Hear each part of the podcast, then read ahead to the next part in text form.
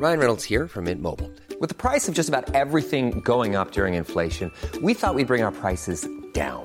So to help us, we brought in a reverse auctioneer, which is apparently a thing.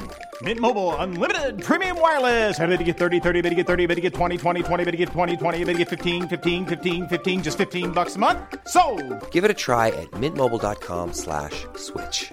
$45 upfront for three months plus taxes and fees. Promo for new customers for limited time. Unlimited more than 40 gigabytes per month. Slows. Full terms at mintmobile.com.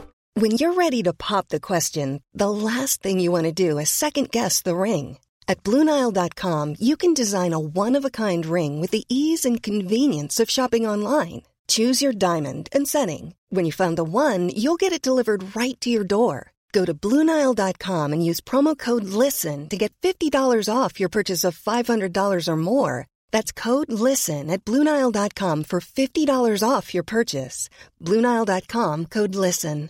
Many of us have those stubborn pounds that seem impossible to lose, no matter how good we eat or how hard we work out. My solution is PlushCare. PlushCare is a leading telehealth provider with doctors who are there for you day and night to partner with you in your weight loss journey. They can prescribe FDA-approved weight loss medications like Wagovi and Zepbound for those who qualify. Plus, they accept most insurance plans. To get started, visit plushcare.com slash weight loss. That's plushcare.com slash weight loss.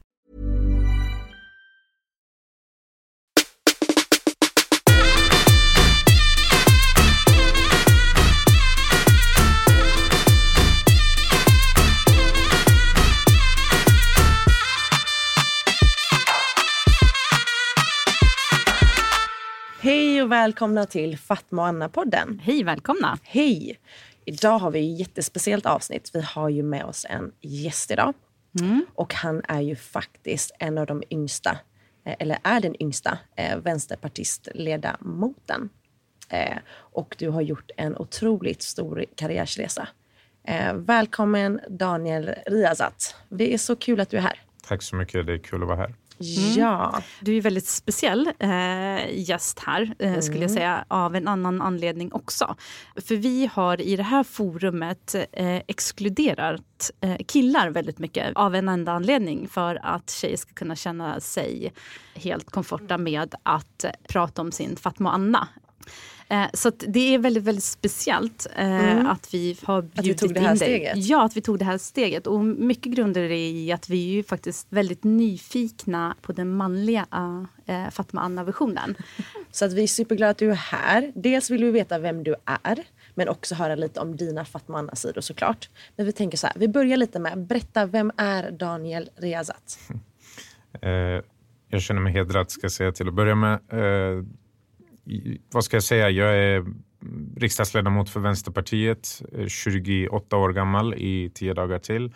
Och eh, har bott i Dalarna nästan under hela min tid eh, som jag har bott i Sverige. Eh, kom till Sverige år 2000 med min mamma och min syster.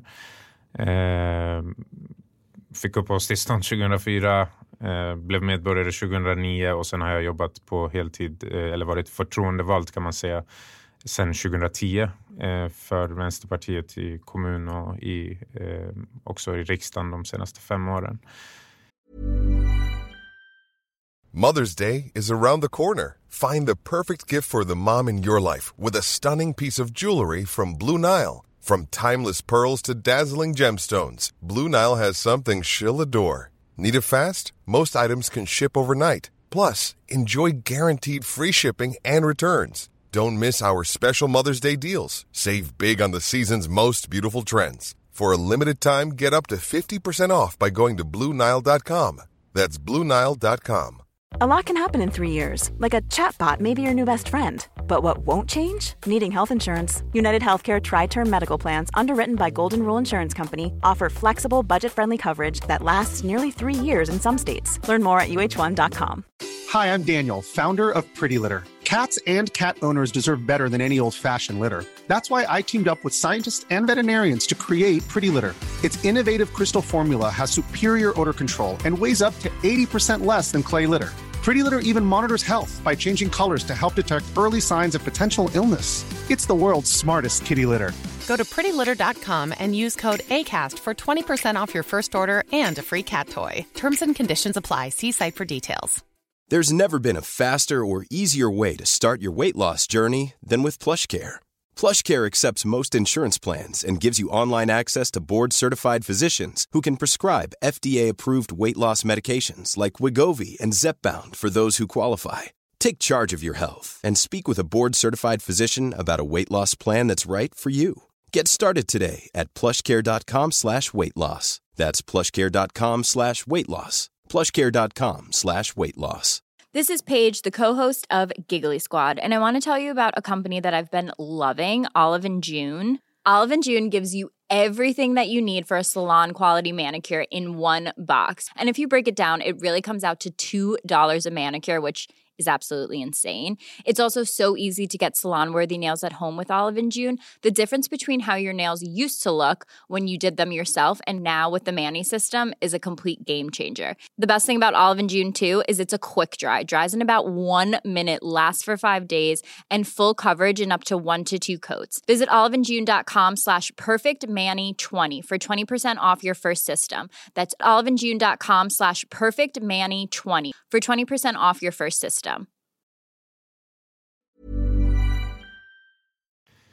Vad ska jag säga mer? Jag älskar att eh, kolla och spela fotboll eh, och eh, jag älskar matlagning och eh, i övrigt så kan jag väl säga att 99 procent av mitt liv består av politik och politiska diskussioner och eh, det spelar ingen roll egentligen om jag är i riksdagshuset eller om jag är hemma eller om jag är bland de flesta vänner så är det i princip det som jag eh, sysslar med och som, ja, det är mitt liv kan man säga. Så vad tror du den manliga versionen av Fatma och Anna? Vad den heter, Heter. eller är? Både och. Vad den Heter- heter, vad den är. Vad skulle du Eh, säga? Oj, jag skulle väl säga typ eh, Anders och Mohammed. eller något sånt. Det här är så Ja. intressant. Ja, men det var bra. Ja, det var ungefär vad vi gissade på att du Ja. skulle säga. När vi har pratat om det eh, så har vi eh, sagt eh, Hassan, Hassan. och Håkan. Ja, men det är också bra. Men, eh, så ni menar att jag var förutsägbar i vad jag skulle säga? Ja, Okej. lite så. Ja. Faktiskt. Ja, men nej, okej. Vad glad jag blir. Anders och, vad sa du? Anders och Mohammed. Mohammed. Ja, Som Mohammed och Anders. Från din ålder förstår vi att du är född eh, 1991. Eh, du är född i Iran eh, och kom till Sverige då eh, 2000. Exakt. Vad är din första bild av Sverige? Bortsett från när vi kom över gränsen så eh, är väl... Eh, alltså vi kom till Malmö först. Eh, det var den första staden. Eh, det var ju att eh, det var väldigt tyst och lugnt eh, och efter klockan sex så var allting typ stängt och det fanns inte hela vattenmeloner i affären och eh, man kunde inte gå hem till sin moster eller faster eller någonting liksom efter eh, ja, på kvällarna för att vi hade inte så mycket så många jättenära liksom, släktingar då. Det var väl min första bild. Vädret tyckte jag var katastrof. Eh, frös hela tiden. Även om Malmö är lite bättre liksom rent ja, om man tänker utifrån eh, Mm. den första tiden. Eh, men vi var inte där så jättelänge i början. Vi kom vidare till Stockholm, eh, var på en flyktingförläggning i två timmar. Sen sa min mamma att vi ska inte vara där för att hon tyckte inte att det var så bra atmosfär. Eh, så hon tog oss till Falun och eh, sen dess så har vi varit där. Och där var väl den första bilden också det här med tyst och lugnt och allting. Men sen kom snön också och 30 minusgrader. Eh, så det var ganska Chockad. chockartat. Ja, exakt. Eh, och nu älskar jag ju det. Alltså, jag hatar att vi har haft typ vår istället för vinter just Ah. Okej, du är en vinterperson. Jag älskar vinter. Ja. Mm. Så jag vill ha mycket snö, mycket kyla. Ja. Jag är helt Det, det känns Nej. ju väldigt Anders. Ja, nej, men, Anders, förlåt. Anna. Ja, Men du, vad heter det? Jag, ty jag tycker det är eh, så himla härligt att höra om hur du uppfattade Sverige när du kom hit för första gången. Men det får mig också att eh, lite minnas tillbaka till, till en situation som jag var i och där jag kände mig väldigt, väldigt annig. Eh, om man får säga så. Men eh, jag läste eh, Mustafa Jans bok eh, som heter eh, Tätt intill dagarna. Just det. Eh, och efter jag läste den boken så slog det mig att jag aldrig någonsin hade frågat mina föräldrar om hur det var för dem när de kom till Sverige och vad de möttes av. Eh, jag tror att jag var runt i 20-årsåldern och det var liksom i princip egentligen som en chock för mig. Eh, att eh, jag på något sätt liksom så hade missat en sån stor del, eh, en sån viktig del av liksom vem jag är. Eh, och så så jag fick mina syskon till att läsa boken och så bestämde vi oss eh, för att eh, sätta oss ner med mamma och pappa och lyssna. Det var så spännande att höra ens föräldrar och man fick så mycket mer respekt och förståelse för vad de hade gått igenom. Och så. Mm. Nej men alltså, min upplevelse är lite annorlunda eftersom mm. jag själv var med under flykten och dessutom, alltså vad ska man säga, jag har själv fått uppleva det också. Och, eh, min pappa blev, han skulle komma några veckor efter oss men de tog honom på gränsen i Turkiet och eh, vi såg inte honom på fyra år. Eh, så de första fyra åren vi var i Sverige så var det jag och min syster och min mamma. Och eh, sen så kom min pappa då eh, efter de fyra åren. Och under den tiden var vi också flyktingar här. Och vi var gömda, eh, eller vi var flyktingar i tre år och sen var vi mm. papperslösa i ett år. Eh, och pappa kom strax efter att vi hade fått vårt uppehållstillstånd. Så delvis så har jag liksom själv fått uppleva det, men delvis så är det också när man är i den åldern, mm. jag var nio när vi kom, eh, så vill ju inte ens föräldrar heller att man ska eh, vara, veta för mycket om mm. Eh, vad de själva är med om. Mm. Så jag skulle säga att de inte berättade så mycket egentligen, men mm. jag och min syster hade koll på allting. Eh, jag visste varenda krona min mamma hade eh, och vart hon gömde dem och eh, mm. liksom allt det här. För jag tänkte så här, okej, okay, tänk så tar våra pengar slut mm. eller någonting. Jag hade koll på ja, men läget kring pappa. Jag kunde alla mm. juridiska termer kring vår migrationsärende. Mm. Ja, så att... Kommer du ihåg känslan du hade liksom? För alltså, jag, jag tänker bara mer spontant. För jag, jag har ju levt i en väldigt trygg värld i och med att jag är född här i Sverige och, och så. Så tänker jag ju så här, åh herregud, som 9-10-åring, du måste ha varit väldigt rädd. För mig var det tuffaste att lämna pappa. Mm. Eh, för jag, även om jag tänkte att han kommer om ganska snart, mm. Eh, så eh, var jag, alltså jag var otroligt ledsen över den biten. och sen så när vi väl var här och uh, under de här tre första åren så var det ju ganska Alltså det blev ganska så här, uh, jag trodde aldrig att vi skulle åka skickas tillbaka eller få utvisning eller någonting sånt. Så att jag, för mig var det ganska normalt under de tre åren. Men sen när utvisningsbeskedet kom, det var då som det blev helt annorlunda situation. Och, På vilket sätt då? Jag mådde jättedåligt. Alltså jag var på hos psykolog varje dag. Eh, och eh, jag gick inte till skolan för att vi hade väldigt fina lärare och rektorer så att de sa att det är liksom helt okej okay att eh, komma dit och de hade till och med gjort upp planer på hur de skulle gömma oss ifall polisen kom och liknande. Ehm, men jag kände inte ändå att jag vågade vara där. Varje gång jag såg polisen på stan så eh, var jag hur rätt som helst. Och, ehm, vi bodde hos olika familjer, jag, min mamma och min syster. Ehm, det var delvis eh, lärare som hjälpte till att gömma oss men också föräldrar till eh, mina klasskamrater och andra personer. Väldigt många som ställde upp för oss. Men samtidigt liksom var det, alltså det var fint på så sätt att otroligt många människor visade solidaritet men eh, vi var fortfarande gömda och kunde mm. inte leva liksom, ett vanligt liv. Eh, och också att vara ifrån, alltså först så var det att jag var ifrån min pappa och sen så blev det att jag inte heller kunde Eh, under stora delar av den här tiden som gömda så kunde jag inte heller bo med min mamma eller min syster. Ni var så, uppdelade? Ja, mm. vi gjorde det så medvetet. Alltså för att... Men jag hade kusiner eh, som också gick under eh, jorden. så att säga. Och det är ju faktiskt en väldigt speciell situation. För mig då som liksom så här, hade levt väldigt tryggt och så var det en väldigt nära familj eh, där liksom samhället blev en väldigt otrygg plats. Mm det är väldigt liksom så annorlunda att mm. det kan existera i ett så tryggt land. Mm. Och framförallt när det rör barn. Eh, så. Eh, men eh, hur, hur, länge var, var ni under jorden? Ungefär i ett år. Jag mm. tror det var elva månader eller någonting. Och, mm. men som sagt, det var så... Alltså det var väldigt... Det är svårt att förklara. Mm. För att man, jag blev ju som en del av de familjer jag bodde med. Mm. Eh, och eh, jag har ju liksom fortfarande kontakt med dem och det är ju det är familj för mig Mm. fortfarande, eller för hela vår familj. Och, eh, ehm, Men hur kommer det sig att ni fick sån jättestöd på det sättet? För det var ju väldigt många som under den här perioden eh, hjälpte er och det var väl väldigt mycket demonstrationer också. Mm. Stora demonstrationer. Ja, absolut. Eh, Det var stora demonstrationer. Det var alltså, tusentals människor Mm. som skrev under namnlistor till Migrationsverket. Det var, vi var med i media nästan varje dag. Mm. Eh, ledarskribenter både från höger och vänster eh, skrev eh, ledare och stöttade oss. Det var ett enormt stöd. Alla riksdagspartier på den tiden, de sju demokratiska riksdagspartierna var där och eh, också liksom ville stötta oss. Och eh, det var någonstans det också som blev eh, kicken för mig att vilja börja med politiken. Det var när jag kom till, eh, efter att vi hade fått uppehållstillståndet till slut så kom jag till riksdagen och lyssnade på en votering eh, där man röstade om olika migrationslagar.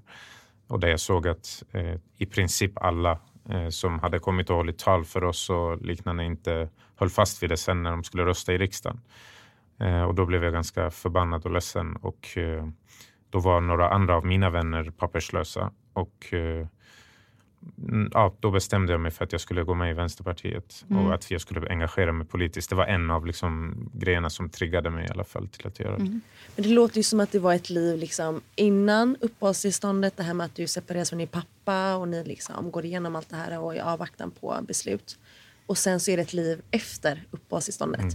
Hur var, vad var utmaningen det? Både jag tänker liksom dina föräldrar. Mm. Hur, var, vad var deras största liksom, utmaning i det här? Alltså de höll ihop ganska starkt. Liksom, och det var, även om det fanns ju perioder där vi inte hade supermycket kontakt med pappa och så, men eh, vi försökte ändå så mycket som möjligt. På den tiden var det inte så lika lätt heller att ringa med alla eh, de här apparna som finns idag och liknande. Eh, men eh, alltså jag var ju hur glad som helst när pappa skulle komma till slut. Eh, och eh, det blev också så jag tror att vi hade olika känslor, jag, syrran, mamma. Alla var ju jätteglada att han skulle komma hit. Eh, men sen var det också så här, min persiska var lite sämre än vad den var när jag lämnade Mm. Iran. Eh, och jag, jag kunde bra persiska men inte alls så som jag kan idag efter att ha liksom intresserat mig för att lära mig mer igen. Eh, min syrra var tonåring eh, och eh, Eh, för henne liksom var det på ett annat sätt. Hon, är, hon var två och ett halvt år äldre än mig men eh, pluggade med de som var tre och ett halvt år äldre. Och eh, för min mamma var det också att ja, men, hon hade ju en fast anställning, jobbade, eh, gjorde allting. Eh, Så att det var lite olika men jag skulle säga ändå att det var bland de bästa dagarna i mitt liv när, eh, jag, ja, när vi träffade honom när han kom hit. Yes. För, för våra föräldrar har ju också flytt liksom, Mm. och kommit till det här landet. Men, men exempelvis mina föräldrars plan var ju alltid att åka tillbaka. Att så här, vi är här tillfälligt, vi ska jobba och sen så är planen att åka tillbaka hem. Eh, men, men ni får uppehållstillstånd, ni väljer att stanna. Mm. Hur, togs liksom, hur tog ni emot det nya landet? Och lite så här, hur, var era, hur blev er uppfostran? Mm. Din och din systers, tänker jag. Ehm, Jag pratar hellre om min uppfostran eftersom eh, jag vill inte liksom heller, alltså i och med att jag, jag i- min sy- systers fall så är det mer som en observatör eller vad man ska säga som jag kan Ja, jag prata om fattar. det. Mm. Och dessutom i och med att eh, jag inte, alltså hon är liksom en kvinna och eh, har olika perspektiv än vad jag har i sin Men de upplevelse. perspektiven tycker vi är väldigt intressanta. Absolut, men, jag lämna- tänkte jag kan mm, berätta det absolut. utifrån Mm. mina perspektiv. Aha. Liksom. Eh, nej, men för mig var det egentligen eh, att ja, men det blev någon slags någon ny start. Eh, men samtidigt när det kommer till det svenska samhället så var jag ju redan, alltså vi var alla tre, jag, min mamma och min syster var redan inne i liksom, det svenska samhället. Och eh, jag menar, mina vänner var 95 procent var antingen svenskar som var födda i Sverige eller så var det folk med utländsk bakgrund som var födda i Sverige. Eh, någon som hade kommit hit när den var en månad gammal.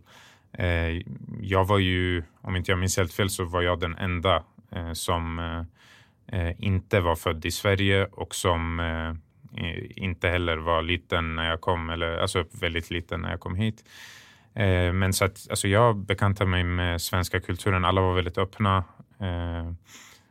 Alla de här tusentals människorna som också sen hjälpte oss när vi skulle få stanna i Sverige. Och skolan var väldigt nära. Liksom min mamma hade en väldigt tät kontakt med skolan. Hon fick ett jobb på... Alltså vi fick en förstahandslägenhet efter en vecka i Falun vi, eh, det var en liten etta men ändå. Ni integreras väldigt fort i samhället. Ja, mamma fick jobb på en förskola jättesnabbt. Mm, mm. Eh, och, ja. jag, alltså jag kan förstå eh, att, liksom så här, att det, nu var det din mamma som var här eh, när ni precis kom hit, men att eh, få så många svenskar till att backa upp er, få skolor, myndigheter, ja inte kanske eh, Migrationsverket, för det var väl inte mm. Migrationsverket då, men att liksom så här Backer, jag, jag, kan, jag kan inte tänka mig att hon någon gång har sagt så här att svenskar är dåliga.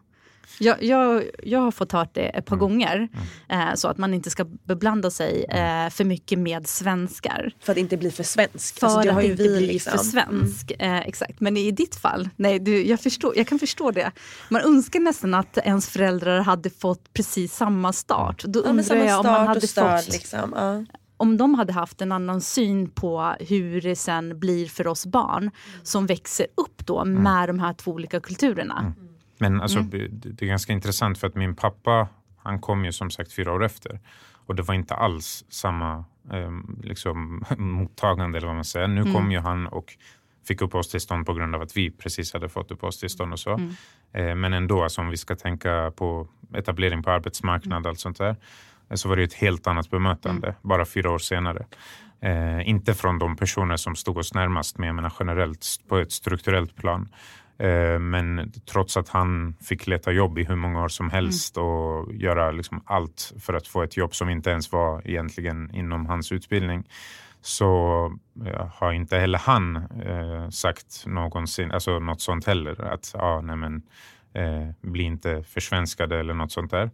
Eh, och då får du bli hur svensk du vill? Nej, men, här, jag skulle säga att det här, det här är paradox för att eh, jag ser ett problem i det här. Mm. Och det är att eh, det är väldigt många av våra föräldrar som har Eh, när man väl har bestämt sig att okej, okay, nu ska vi vara här, eh, så vill man för sina barns bästa att de ska bli det som, men, som vi kallar nu för försvenskade. Mm. Eh, och det är ju också i princip det. Det är därför jag är lite allergisk mot integrationsbegreppet. För att jag tror mer på så här, inkludering och samexistens och acceptans. Eh, så är det många som hamnar i det här att vi måste vara exakt så som majoritetsfolket i det här landet är. Eh, för att kunna, eller att våra barn måste bli det för att kunna lyckas, för att kunna få ett arbete, för att kunna mm. bli en del av samhället. Och det här bär vi på fram till den stunden som vi fattar att eh, okej, okay, vänta nu, det spelar ingen roll egentligen för att eh, även om jag byter namn så kommer eh, min hårfärg att vara densamma när jag ska gå och söka jobb. Eller mm. allt det, det här betyder inte att man ska offerförklara sig, men det betyder ändå att det finns en paradox i det här. Alltså, jag har en helt annan syn idag eh, på den här frågan än vad jag hade när jag var liten eller när jag var ung. Eh, för att då fattade inte jag att eh, det i många fall handlar om en Alltså egentligen handlar det om en assimilering där jag måste bli som någon annan mm. eh, som är majoritet här för att kunna lyckas. Ja, men det är lite det vi alltid har pratat om i podden också. Så att vi, ja. sen, sen vi var små har vi alltid liksom försökt eftersträva den här svenskheten och att det hela tiden har funnits där med oss. Mm. Men det var bara för något år sedan som vi kände det här med förebilder, att vi på något sätt såg upp till förebilder för att, för att det finns liksom eh, andra typer av förebilder, typ av förebilder alltså, än vad vi mm. hade när vi var yngre. Eh, Alltså man är mer mm. liksom stolt av de här båda sidorna. Det behöver inte vara det ena eller det andra. Du behöver mm. inte vara exakt som majoriteten. Mm. Utan du kan välja lite vem, vem, eh, alltså vilken av de här två delarna du vill vara. Men tillbaka till det här med eh, föräldrarna. För att eh, så här, vad våra föräldrar förstod nog säkert inte bättre.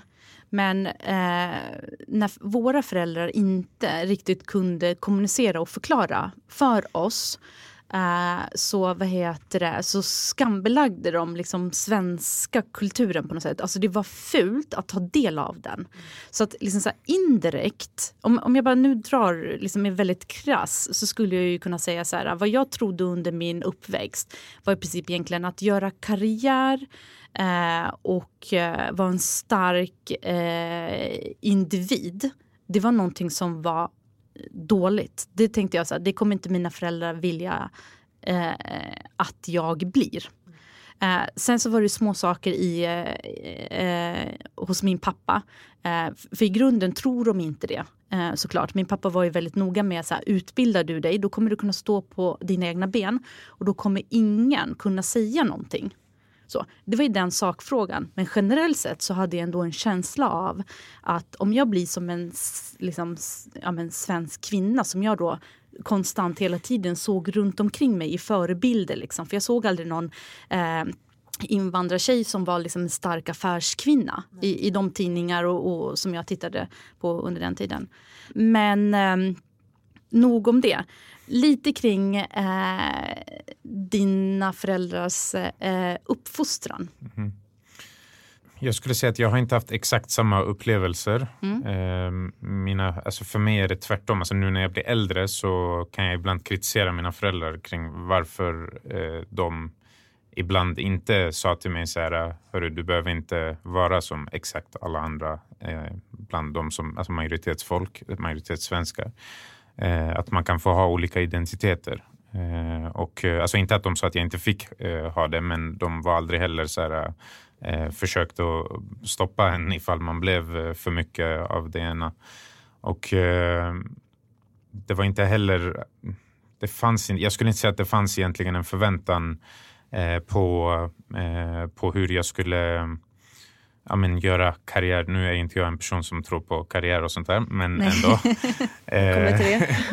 men eh, det är mer utifrån ett politiskt perspektiv, inte utifrån, ett, uh, utifrån ditt perspektiv. Nej, så att nej, säga. Nej.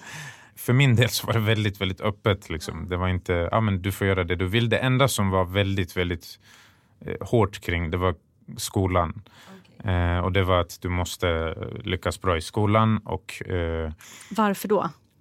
För att kunna få ett bättre liv eh, och för att du måste kämpa, eh, det sa de också, du måste kämpa tio gånger hårdare än de som är födda här för att kunna få samma eh, liksom, mm. villkor. Det, det är ju så stämmer. intressant som kille för att mm. vi, eller jag då om jag pratar för mig själv, jag som kvinna mm. uppvuxen är liksom i den här kulturen från Mellanöstern kan vi säga.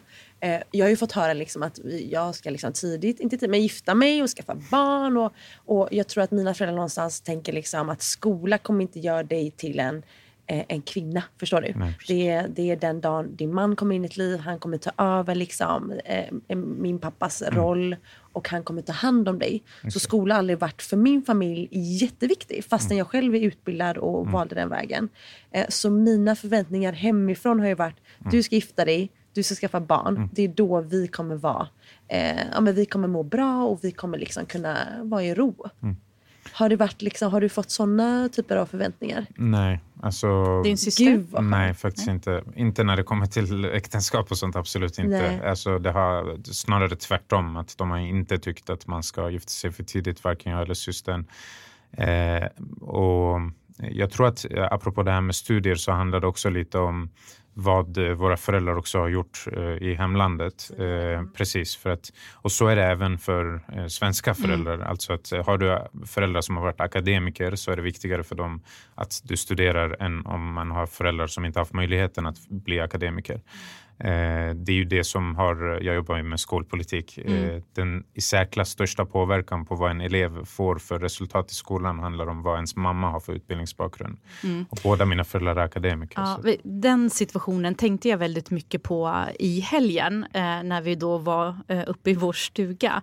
Eh, och då hade vi med oss min brorson eh, och varav han är ett år äldre än min dotter, det vill säga sju och går i skolan.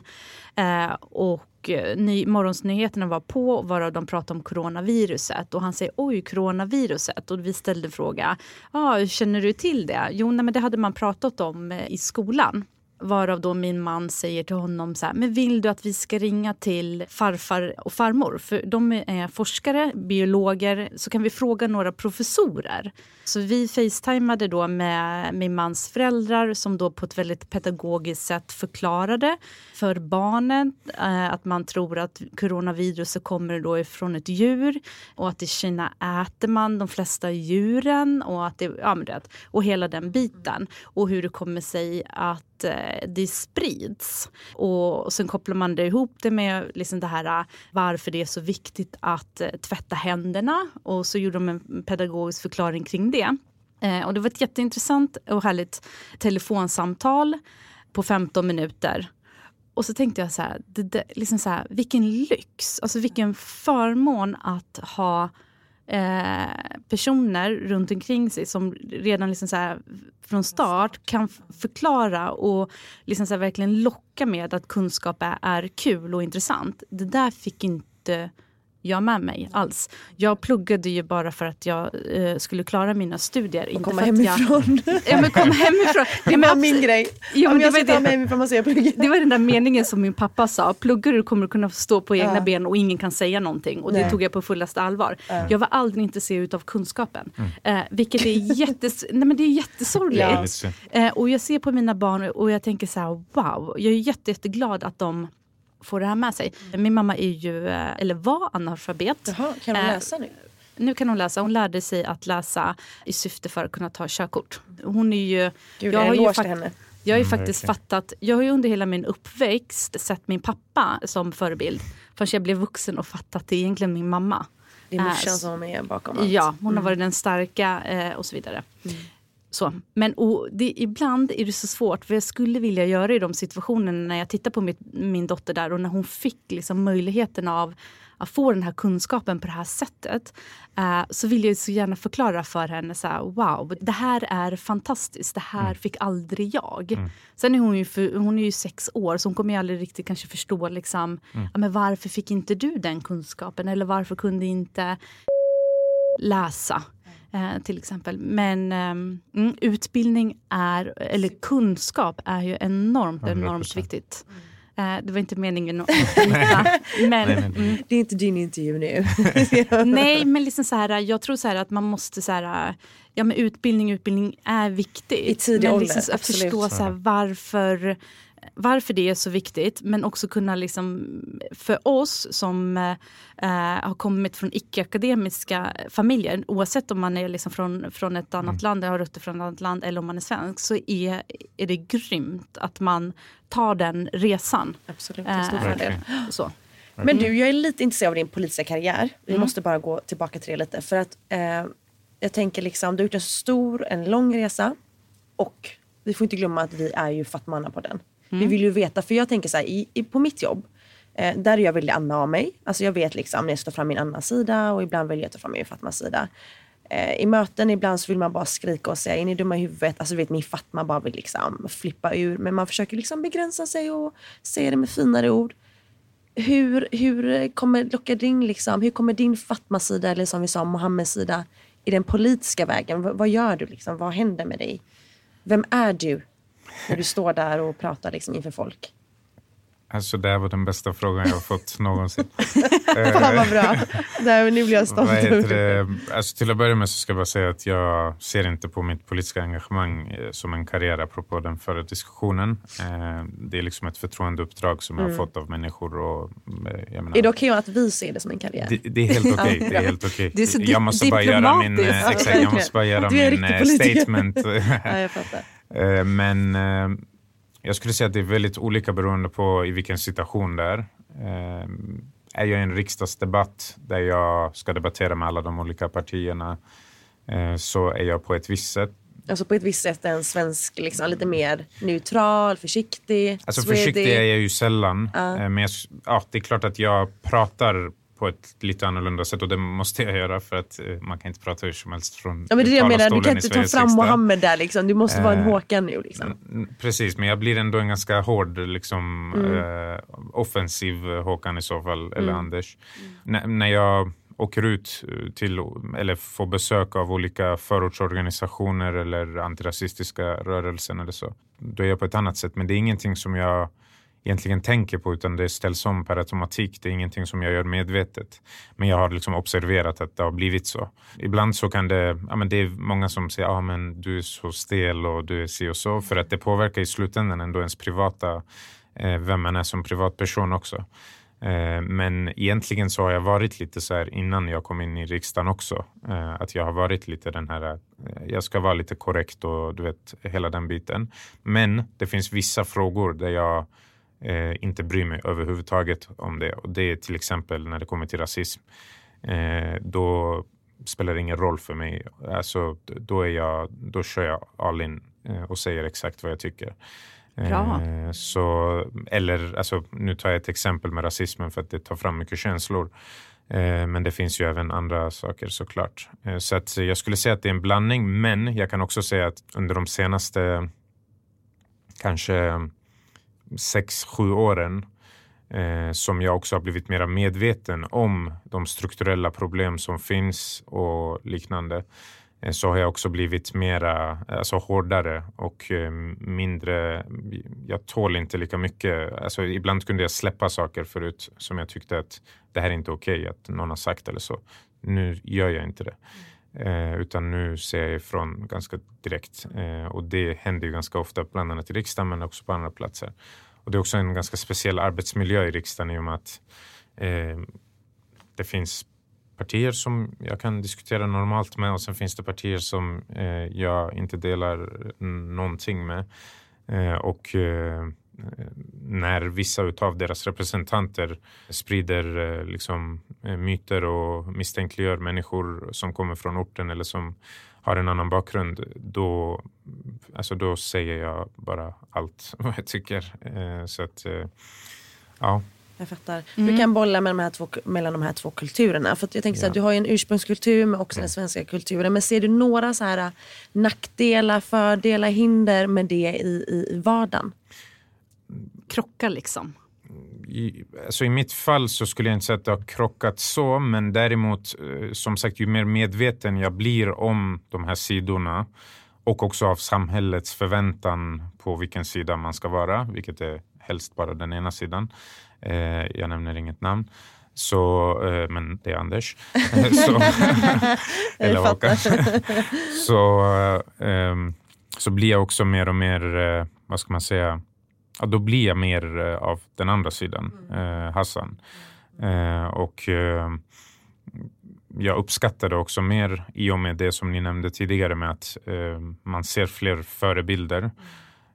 Alltså för mig så handlar inte bara förebilder om att en människa ska ha liksom en annan bakgrund som jag har, men det, det handlar om värderingar först och främst.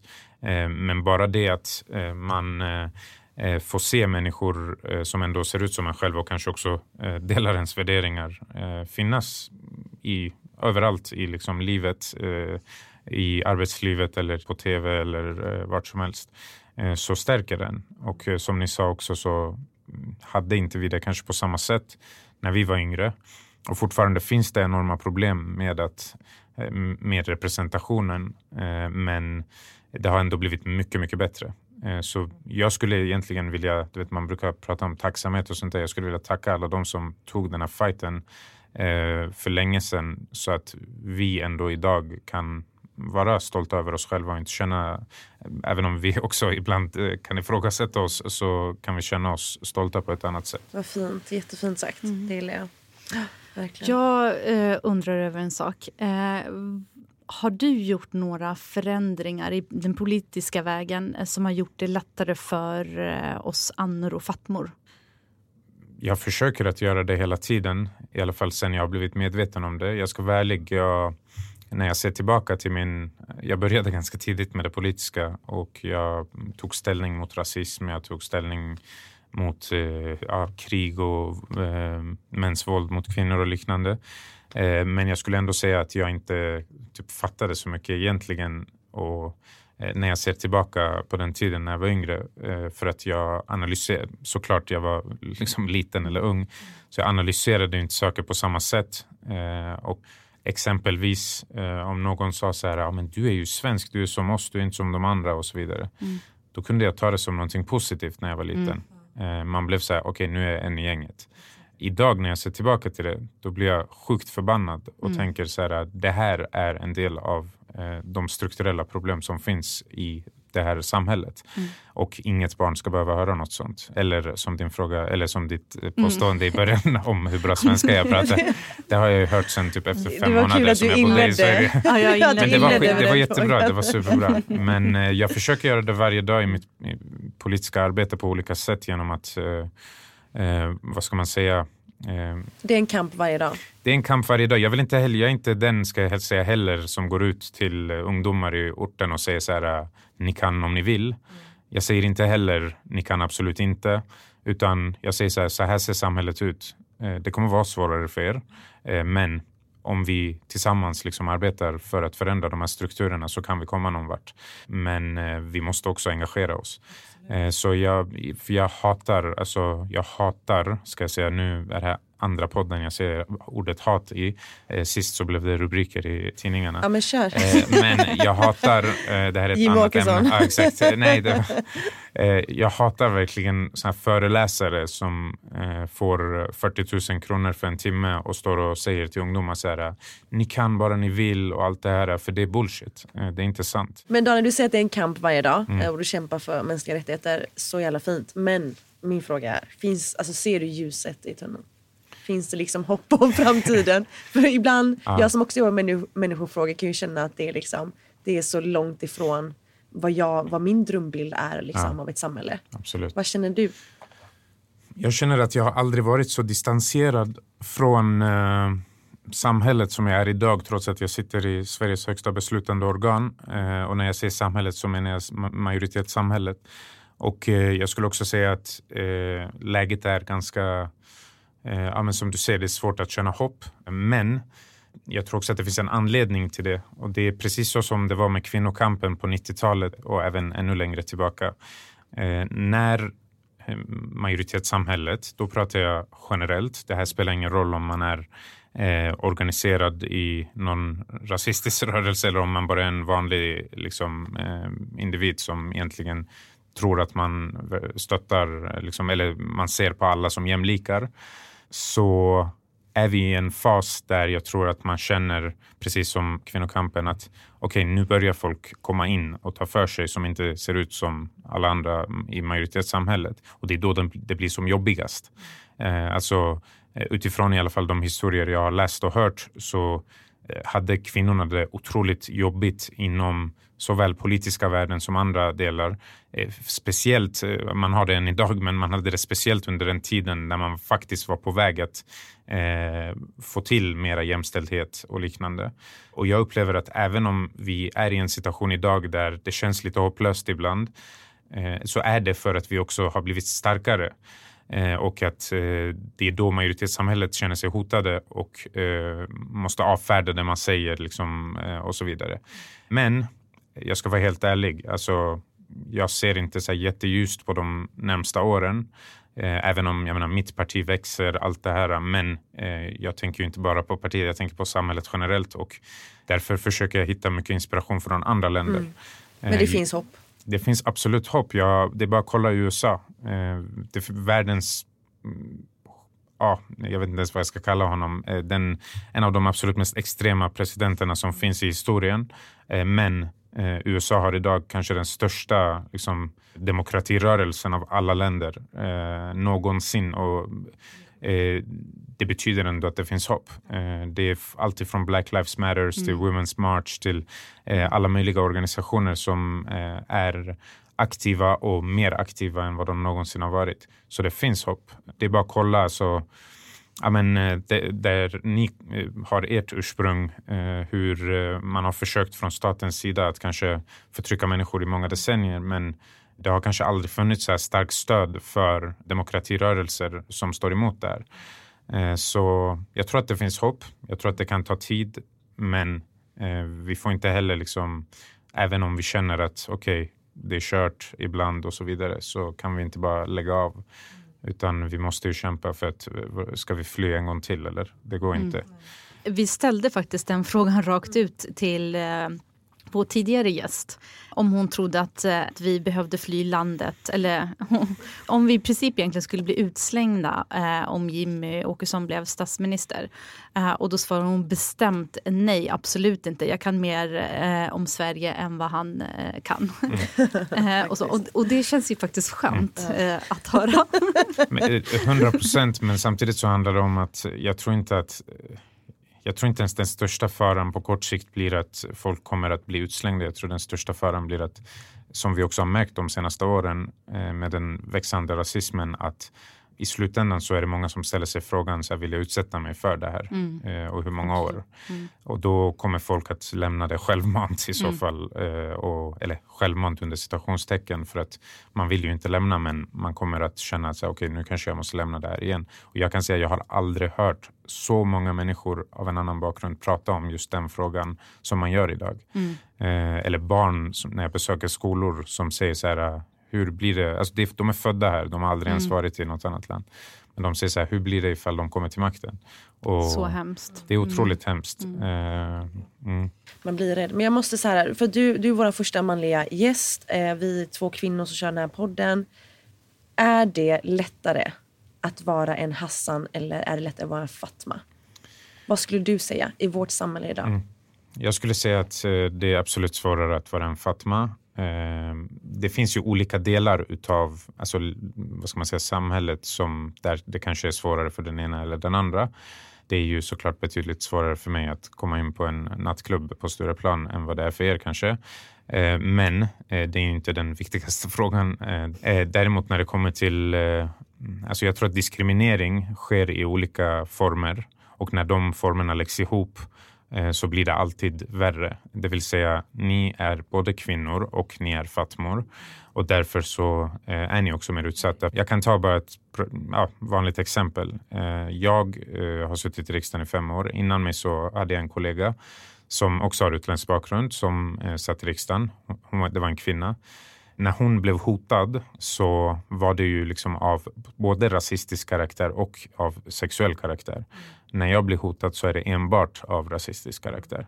Eh, och, så det är bara ett exempel på hur man blir behandlad annorlunda men också i form av att eh, ni ses alltid, eh, många gånger eh, av majoritetssamhället eh, som förtryckta, eh, vilket, eller av normen liksom som förtryckta, vilket också gör att eh, ja, men, det kan inte heller vara trevligt att alltid ses som, eh, som förtryckt. Ja, men, ja. Eh, så det är det jag tänker, Ja. men det är ju utifrån Intressant. mitt manliga perspektiv som jag ser det. Liksom. För Men, vi diskuterar lite så här, det är så stort det här ämnet. Mm. Om man tänker utifrån vår kulturella aspekt så skulle jag säga att Hassan är ju, han har ju lättare, alltså han har ju mer fördel. Alltså min pappa hade varit mer stolt över dig liksom. Så om du var hans son än mig. Så är det ju lite. Men utifrån det svenska samhället så skulle jag personligen tycka att Fatma liksom har större Eh, ja, men lättare liksom att kanske ta sig in i en utbildning eller ett jobbsammanhang eller liksom så. Mm. Förstår ni lite vad jag tänker? Ja, absolut. Men grejen är den att eh, alltså, då kan vi ta jämförelsen mellan Anna och Håkan. Eh, så har eh, Anna, det är fler Annor som studerar på högre utbildning än vad det är Håkan som gör. Men det är fortfarande Håkan som får den högsta lönen på arbetsmarknaden. Absolut, så är det ju. Eh, Och så är det även när, det kommer till, eh, ja. det, när det kommer till oss som har en annan Mm. bakgrund. Mm. Eh, Så jag skulle säga att just när det kommer till de här könsaspekterna så är de lite grann faktiskt oavsett liksom vilken. Men det som blir intressant i det här fallet är att oavsett om du är Fatma eller om du är Hassan eh, så är du eh, lägre ner i trappan än Anna och Absolut. Håkan. Ja men så är det ju. Mm, Mm. Ja, men du, det, ja, väldigt int- intressant. Men du, jag blir lite nyfiken nu. Jag går lite tillbaka till uppväxten. Mm. När jag växte upp så fick jag eh, flera gånger höra att eh, pojkar fick ont i snoppen om de inte fick som de ville. Vi får klippa det här om inte du vill. Fick, Det är lugnt. är det någonting som du har fått hört? Känner du igen det här? Alltså, så- jag kan ge liksom som, som ett exempel. Ah, Nej, men jag har en lillebror som är åtta år yngre. Eh, och när vi gick ut och lekte så, då ville vi såklart inte ha med honom. Eh, så, för han var ju en snorunge, liksom. det var ju jättepinsamt. Eh, så.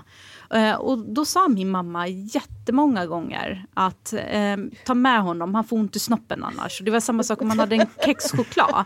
Så var man tvungen att dela den. Även om han hade ätit upp hela sin så var jag ändå tvungen att dela min för att annars skulle han få ont i snoppen. Nej men gud, Jag jag har faktiskt inte aldrig hört hört det. det Nej jag har inte heller hört det i min kultur. Jag har aldrig hört det. Nej, jag har inte hört det. Däremot så är det absolut att min syster skulle vara lite så här. men hon var stora systern och skulle dela med sig lite mer. Eh, men eh, Nej, det Nej. där är någonting... Det är från Det- ert bostadsområde. Eller en familjegrej Här är lokal bara. grej, ja. Det var väldigt lokalt. Det är ingen Ja. kulturell grej. Okej, men skulle du eh, säga att ni har haft en jämlik uppfostran, du och din syster? Alltså, den här frågan är jättesvår att svara på. Ja, Och För det är ju för din att, upplevelse, Ja, liksom. exakt. Det är min Mm. Ja. upplevelse. Jag har haft många diskussioner med min syster om det här. Eh, utifrån min upplevelse så har vi haft exakt samma eh, oavsett vad. Eh, men jag vet inte om det är riktigt så hon ser på saken. För att det finns ju säkert saker, händelser som har skett utan att jag är medveten om det. Eh, men, och jag tror också att hon säkerligen, eh, för att jag tror inte att det finns någon som helst jämlik uppväxt. Eh, alltså vi lever fortfarande i samhällen oavsett hur pass välutbildade allting ens föräldrar är, oavsett om man är svensk eller om man har en annan bakgrund, eh, så lever vi i ett patriarkalt samhälle. Och eh, det, det är en struktur, det är ingenting som man kan isolera sig ifrån. Men däremot kan man vara medveten om det och försöka att inte mm, ha det liksom i, sin, i sin familj eller så.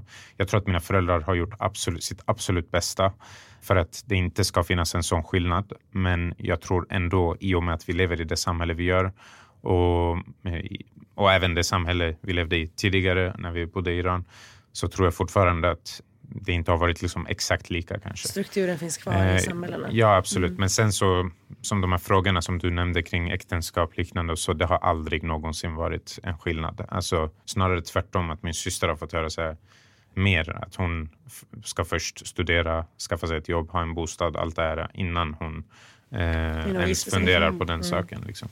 Eh, så att, ja, så jag, Ah, jag, utifrån min upplevelse så Ah. har det varit jämlikt, men Okej. ändå inte.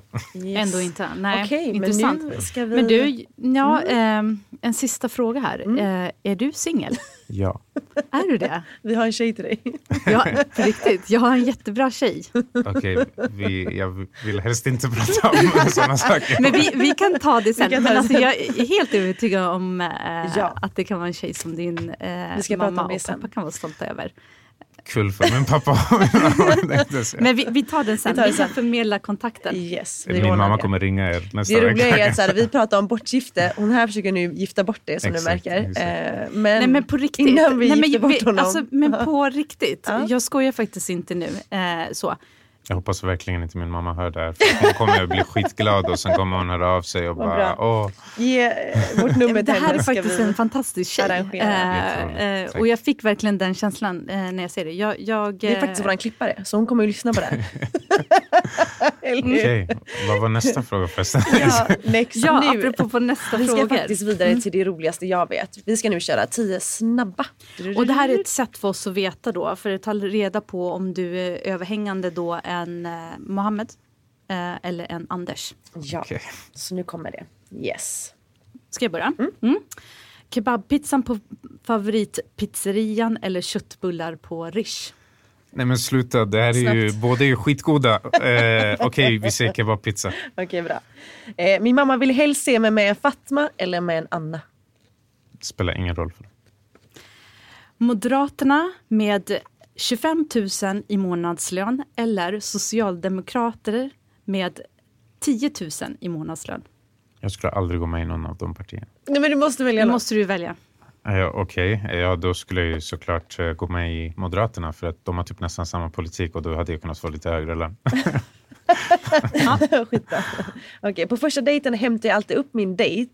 Eller på första dejten möts vi upp på en bestämd plats. Oj, jag dej- brukar inte dejta. Du måste så, svara. Ja, men eh, vänta, hämta alltid upp eller Eller mötas på plats. eh, mötas på plats. Mhm. Alltså det är för att jag inte har körkort. Så. Ja, okej, men tack Sira. Okej, plocka svamp eller palla äpplen? Plocka svamp. Jaha. Jag är allergisk mot äpplen. Ah, okej. Okej, julafton eller Neuros? Men sluta, ni kan inte göra så här. Eh, oh my god. Okej, jag har upplevt Nevros i Kurdistan med tre miljoner människor så jag skulle säga Nevros. Woo! Wow, vilken upplevelse. Eller Nowruz som vi säger. Ja. okej. Eh, Stort fett glammigt bröllop med 500 gäster varav hälften är okänd släkt. Eller ett litet enkelt bröllop med max 60 gäster fylld av långa tråkiga tal. Eh, den första. Mm. Okay. Och jag är vigselförrättare så det är bara att höra av er om ni lyssnar på den här podden. Bra att veta. Okej, okay, det här eh, Hajvan inne eller hajvan ute? eh. En av oss har hund, det är därför vi vill så här. Jag fattar. Eh, alltså, inne skulle jag väl säga. en eh, kall bärs eller en kall ayran? 100 procent en kall ayran. Oj, oj, oj. Okej, sista eh, frågan. Armani parfym eller ingen parfym alls? Armani parfym. Vad blir det då? Är han ja. en... Eh... Ja, men jag, väldigt eh, jämnt, jämnt här, mm. eh, skulle jag nog säga. Eh, mm. Men eh, en extra krydda av eh, Mohammed. Är det sant? Mm. Med Armani parfym? Det alltså, var de här Armani frågorna är inte rättvisa. de, de är inte alls fördomsfulla. Nej, Nej exakt. De är inte alls stereotypa heller. Verkligen inte. Du Daniel, tack så jättemycket för att du gästar med i vår Fatma Anna-podd. Vi är oerhört tacksamma för det. Tack själva. Det var superkul, eller hur? Jätte, jättegivande och väldigt eh, lärorikt. Vad vill mm. du säga till våra lyssnare? Liksom en sista, så här, vad har du för tips? Fortsätt lyssna på den här podden eh, till att börja med. Eh, nej, men jag vill också tacka er för att jag fick komma och också säga till folk att eh, organisera er. Även om ni känner hopplöshet, det är helt okej. Okay, men gå ihop med likasinnade människor så kan vi förändra samhället till det bättre. Gud vad fint sagt. Bra. Tack så jättemycket för det här avsnittet och jag hoppas ni får en fortsatt trevlig dag. Puss och kram. Hej. Hej då.